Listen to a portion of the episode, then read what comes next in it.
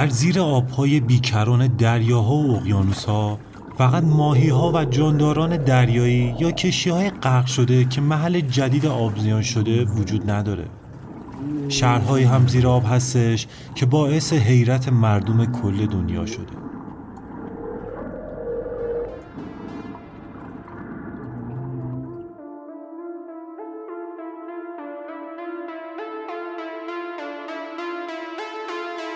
سلام به شما شنوندگان عزیز پادکست زیگورات. من آریان نجادهت هستم و قرار در هر اپیزود از پادکست زیگورات شما رو به یکی از مکانهای شگفت انگیز دوران باستان ببرم و با هم داستان ساخت این مکانها و ماجراهایی که در اونها اتفاق افتاده رو لمس کنیم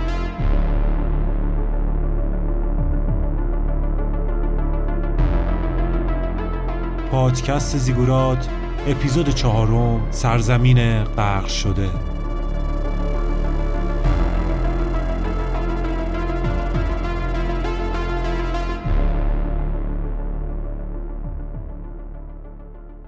تو این اپیزود تصمیم گرفتیم به جای اینکه درباره بناهای باستانی روی خشکه حرف بزنیم و داستان اونها رو روایت کنیم یه سر به عمق آبها بزنیم و داستان بناهایی که زیر آبها قرار داره روایت کنیم. زیر آبها اونقدر آثار باستانی هستش که خیلی از ماها حتی اسم اونها رو هم نشیدیم شهرهایی هم وجود داره که مثل یه صندوق پر از چیزهای قدیمی و ارزشمند میمونن که به دلیل عوامل طبیعی و غیر طبیعی زیر آب رفتن.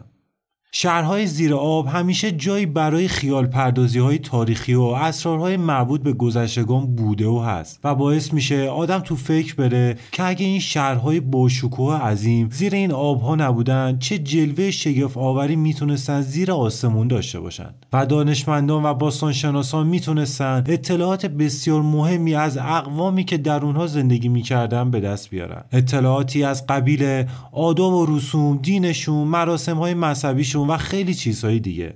هرچند با اینکه این شهرها زیراب هستن باز اطلاعاتی میشه از اونا به دست آورد. در دل دریاچه کیاندو در چین دو شهر باستانی با قدمتی بسیار زیاد قرار داره که یکی از اونها نزدیک به 13 قرن از ساختش میگذره. شهری که روزگار یکی از مهمترین مراکز مبادلات تجاری در منطقه خودش بوده. درباره شهرهایی که زیر آبهای دریاچه کیاندو در چین هست داستانا و مستندات تاریخی زیادی وجود داره. دریاچه کیاندو قبل از اینکه به وجود بیاد منطقه‌ای بوده که در اون دو شهر باستانی به اسمهای شی چینگ و هی چینگ قرار داشت. ولی امروزه به دلایلی در عمق 26 تا 40 متری این دریاچه قرار دارن که جلوتر دلیل غرق شدنشون رو توضیح میدم ولی با اینکه زیر آب قرار دارن به خوبی حفظ شدن و دست نخورده باقی موندن شاید اگه زیر آب نبودن و روی خشکی بودن به خوبی الان سالم نبودن و به مرور زمان تخریب می شدن. خب اولش شکم درباره خود دریاچه بگیم که اصلا چجوری دریاچه به اسم کیاندو شکل گرفت.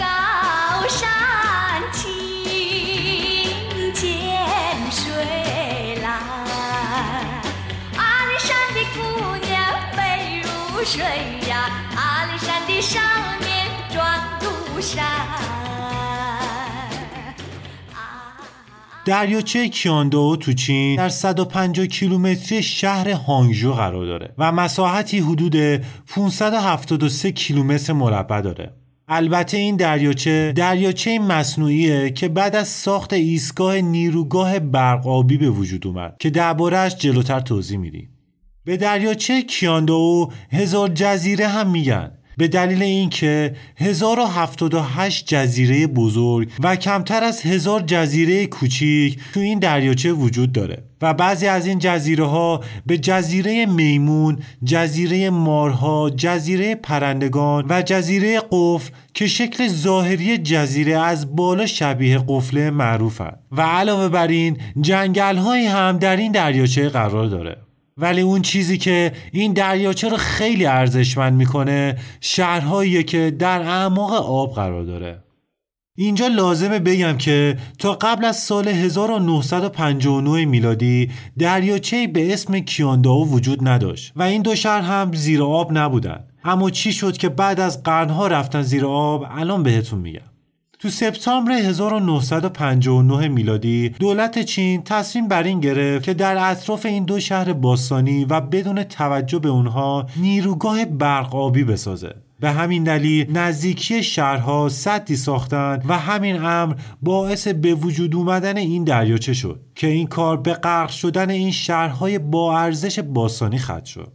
اما اینجا یه نکته تأسف آوری هم هست و اون اینه که علاوه بر این دو شهر 27 شهر دیگه همراه با 1377 روستا و بیشتر از 50 هزار هکتار زمین زراعی و هزاران منزل مسکونی هم به زیر آب رفتن و متاسفانه حدود 290 هزار نفر هم بی خانمان شدن.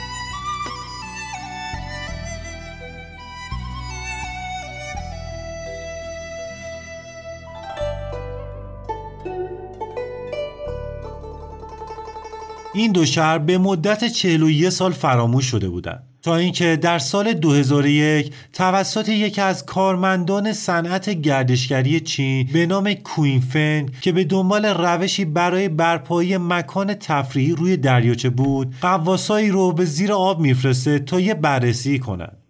اما چند دقیقه بعد قواسا با یه آجر از زیر آب اومدن بیرون و به کارفرماشون گفتن که زیر دریاچه یه شهره و این آجر هم مدرک حرفمونه.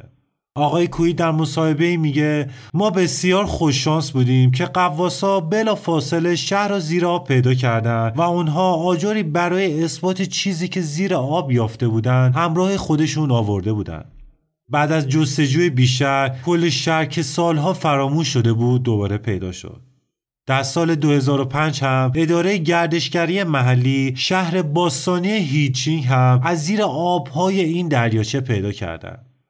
در ژانویه 2011 میلادی تحقیقات زیادی روی این شهرها انجام شد و در همون ماه مجله نشنال جوگرافیک چینی عکسایی از این شهرهای زیر آب منتشر کرد که ما این عکس‌ها رو تو مطالب تکمیلی تو این اینستاگرام زیگورات قرار میدیم. دولت محلی که توجهشون به این شهرهای باستانی جلب شده بود یه مشکل بزرگی داشتن. و اون اینه که چجوری از این شهرها مراقبت و نگهداری کنند و اون رو برای بازدید عمومی آماده کنند بعضیا پیشنهاد دادن که دیواری محافظ اطراف شهر بسازن و آب رو به پشت دیوارها از طریق پمپ انتقال بدن. این روش هزینه زیادی رو دست دولت میذاشت و احتمال اینکه دیوارها قادر به تحمل فشار زیاد این حجم از آب رو نداشته باشن وجود داشت.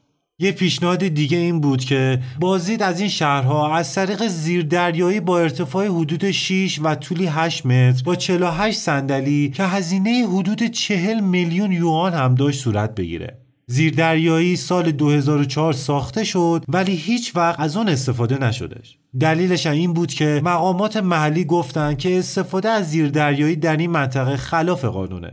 اگر مشکل قانونی هم حل بشه باز هم مشکل تشکیل موجهای حاصل از حرکت زیردریایی و آسیب به آثار باستانی وجود داره.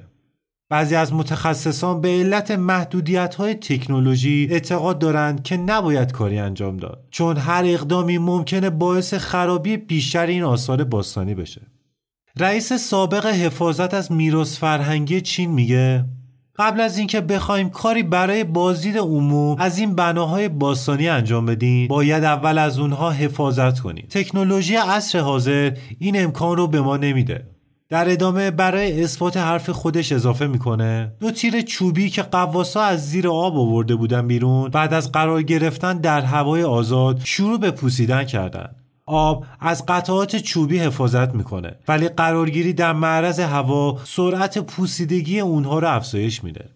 دیواره های چوبی شهر زیر آب بسیار شکننده هستند و امکان داره در اثر تغییرات جریان های آبی شکسته بشن. به همین علت ماهیگیری، قایقرانی و حفاری در مجاورت این منطقه باید ممنوع اعلام بشه. به همین خاطر بهترین تصمیمی که تونستم بگیرن این بوده که فعلا کاری به این شهر نداشته باشن. چرا که هر حرکتی که انجام بدن ممکنه به نابودی این شهرهای باستانی ختم بشه.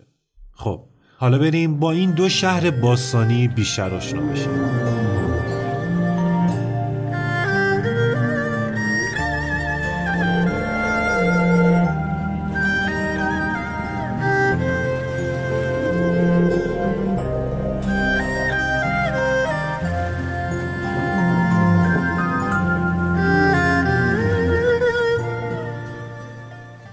دو شهر باستانی شیچنگ و هیچنگ در دامن کوه ووشی قرار دارند. شهر شیچنگ که امروزه به اون آتلانتیس شرق هم میگن قدمتی حدود 1300 ساله داره و در زمان سلسله تانگ در سال 621 پس از میلاد با تیرهای چوبی و سنگی ساخته شده که پایتخت سیاسی اقتصادی و فرهنگی بوده.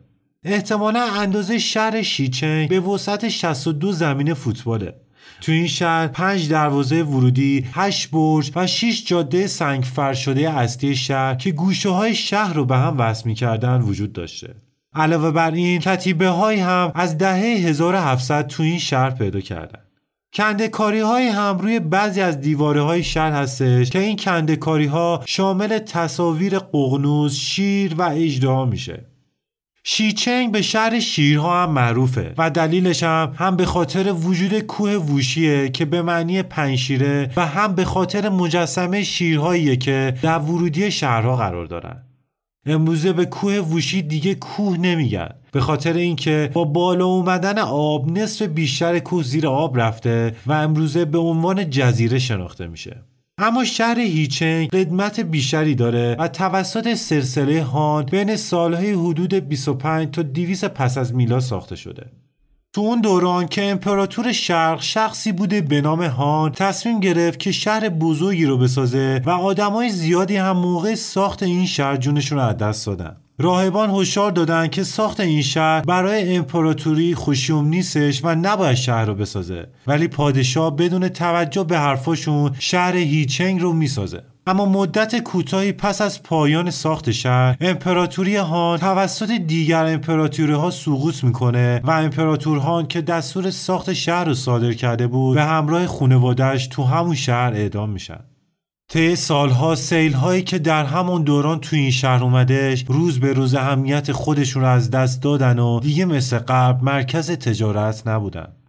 شهرهای باستانی هیچین و شیچین شکوفاترین تمدن در زمان خودشون بوده و در بسیاری از کتب تاریخی چینی اسمشون بارها و بارها تکرار شده. این دو شهر باستانی به دلیل دور بودن از تابش مستقیم خورشید و همچنین باد و بارون دچار فرسایش چندانی نشده و ساختمان ها، و کندکاری روی اونها و حتی شیرهای نگهبان که دم ورودی شهرها قرار دارند و تاخهای شهر تقریبا دست نخورده و سالم باقی موندن. اما با این وجود باستانشناسان به فکر اینند که چطوری از فرسایش این دو شهر باستانی طی سالهای آینده جلوگیری کنند.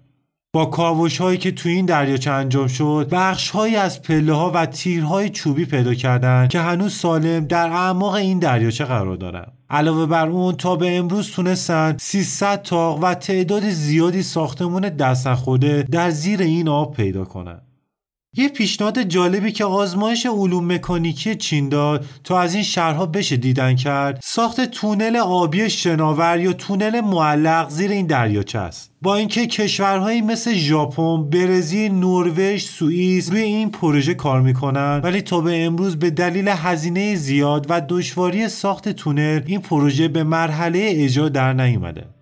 درباره پروژه اینو بگم که اگه این پروژه به مرحله اجرا در بیاد اولین تونل زیر آبی معلق در جهان خواهد بودش و همچنین بدون اینکه آسیبی به این شهرهای باستانی دریاچه کیانداو وارد بشه میشه از اونها بازدید کرد. به حال با توجه به سرعت پیشرفت علم بعید نیستش که تا چند سال آینده خبر بیرون اومدن این شهرها رو از زیر آبها بشنویم. شاید هم اصلا این امکان فراهم بشه تا بدون اینکه آسیبی بهشون وارد بشه اونها رو از زیر همین آبها بازدید کرد.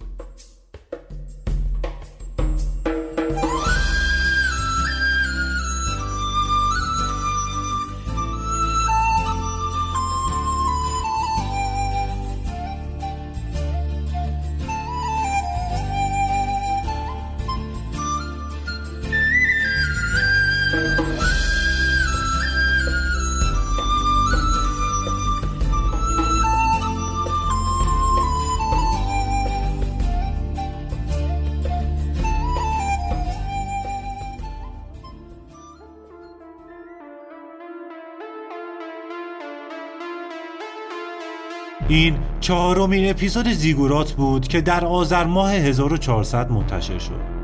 این پادکست رو به دوستانتون که عاشق مکانهای تاریخی و جاهای پررمز و راز هستن معرفی کنید.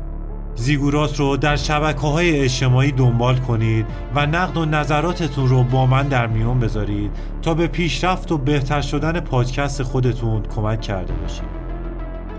ممنون که تو این اپیزود هم همراه ما بودید.